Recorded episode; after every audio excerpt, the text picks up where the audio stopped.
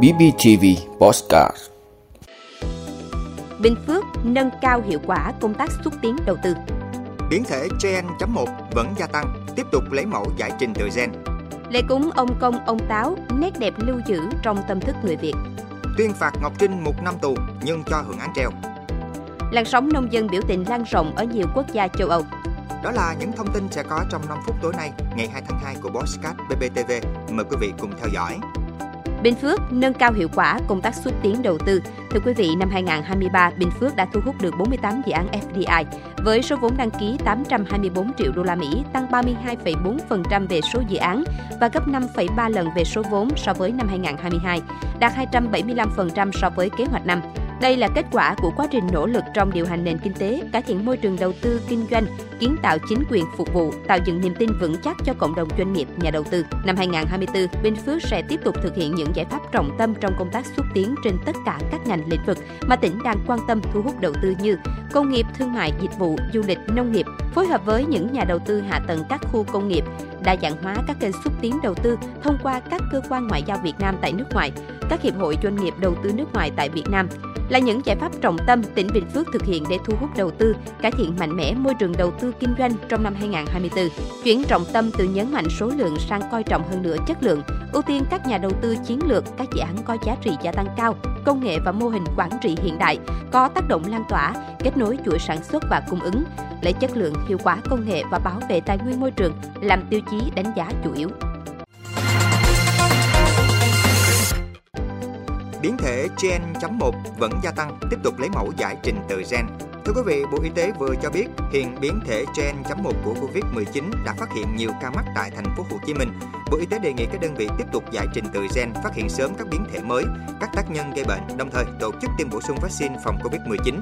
Theo Thứ trưởng Bộ Y tế năm 2024, ngành y tế vẫn sẽ phải đối mặt với các thách thức do gánh nặng bệnh tật kép với sự gia tăng tỷ trọng của các bệnh không lây nhiễm, tình trạng già hóa dân số.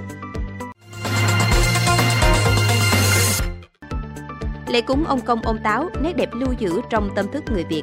Thưa quý vị, vào ngày 23 tháng Chạp âm lịch, theo phong tục cổ truyền của người Việt, các gia đình thường làm lễ cúng tiễn ông công ông táo lên chầu trời. Đây được coi là ngày lễ quan trọng mở đầu cho Tết Nguyên đán cho người Việt. Năm nay, cho tình hình kinh tế, việc chuẩn bị cho lễ ông công ông táo của các gia đình cũng bị ảnh hưởng ít nhiều. Thế nhưng mỗi gia đình đều cố gắng chu toàn sửa soạn để thể hiện tấm lòng thành kính của gia chủ đối với vị thần cai quản việc phúc đức trong nhà. Với nhiều người, dù không có điều kiện sắm sửa đồ đắt tiền, nhưng tâm thức hướng về tổ tiên, truyền thống tốt đẹp trong nghi lễ thờ cúng táo quân mới là điều quan trọng nhất. Mỗi nghi thức trong cúng ông công, ông táo đều ẩn chứa những thông điệp nhân văn và cả khát vọng vươn tới thành công, hạnh phúc.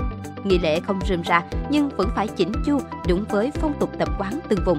Giáo sư tiến sĩ Phạm Hồng Tung, Chủ tịch Hội đồng Khoa học và Đào tạo, Viện Việt Nam học và Khoa học Phát triển Đại học Quốc gia Hà Nội chia sẻ, Dân lễ cho thần linh, cho bàn thờ gia tiên, dù trong đạo nào, tôn giáo nào, đời nào cũng vậy, không cốt ở mâm cao cổ đầy, nhiều món đủ món hay đồ vật đắt tiền, mà là ở tâm thức lòng thành của chúng ta đến với gia tiên thần Phật một cách thánh thiện nhất. Đó cũng chính là lễ vật cao quý nhất, vô giá nhất đối với đấng tạo hóa, gia tiên. Tuyên phạt Ngọc Trinh một năm tù nhưng cho hưởng án treo. Thưa quý vị, trưa nay ngày 2 tháng 2, Hội đồng xét xử tuyên phạt bị cáo Trần Thị Ngọc Trinh 35 tuổi, người mẫu Ngọc Trinh, một năm tù nhưng cho hưởng án treo về tội gây rối trật tự công cộng. Theo hội đồng xét xử, các bị cáo thừa nhận hành vi phạm tội, đối chiếu lời khai của các bị cáo phù hợp với nhau, phù hợp với các tài liệu khác. Ngọc Trinh mặc dù không có giấy phép lái xe phân khối trên 150 phân khối bằng A2, nhưng đã rủ Trần Xuân Đông đến những tuyến đường giao thông công cộng trên địa bàn thành phố Thủ Đức, thành phố Hồ Chí Minh để cùng thực hiện các động tác lái xe nguy hiểm như thả hai tay, nằm trên yên xe, quỳ gối trên yên xe mô tô phân khối lớn và quay video quá trình Trinh và Đông thực hiện các động tác lái xe nguy hiểm. Sau đó, Trinh biên tập lại và đăng tải các video này lên các trang mạng cá nhân của Trinh nhằm gây sự chú ý. Xét thấy bị cáo Ngọc Trinh phạm tội lần đầu ăn năn hối cải có nơi cư trú rõ ràng nên không nhất thiết phải cách ly khỏi đời sống xã hội. Từ đó, hội đồng xét xử tuyên phạt bị cáo Trần Thị Ngọc Trinh một năm tù nhưng cho hưởng án treo về tội gây rối trật tự công cộng. Tuyên phạt Trần Xuân Đông 37 tuổi, thầy dạy lái xe của Ngọc Trinh một năm tù về tội gây rối trật tự công cộng, 6 tháng tù về tội sử dụng tài liệu giả của cơ quan tổ chức. Tổng hợp hình phạt là một năm 6 tháng tù. Làn sóng nông dân biểu tình lan rộng ở nhiều quốc gia châu Âu. Thưa quý vị, Ủy ban châu Âu EC đang nỗ lực tìm kiếm sự thỏa hiệp với nông dân trong bối cảnh các cuộc biểu tình lan rộng ra nhiều nước trong khối. Các quy định của EU về đất bỏ hoang là một phần nguyên nhân gây bất bình dẫn đến các cuộc biểu tình ở Pháp, Đức, Ba Lan, Romania, Bỉ, Hà Lan và Tây Ban Nha trong những tuần gần đây.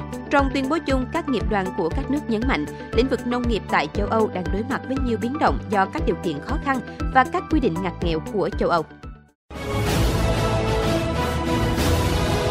Quý vị đã luôn ủng hộ các chương trình của Đài Phát thanh truyền hình và báo Bình Phước. Nếu có nhu cầu đăng thông tin quảng cáo ra vặt, quý khách hàng vui lòng liên hệ phòng dịch vụ quảng cáo phát hành số điện thoại 02713 887065. BBTV, vì bạn, mỗi ngày.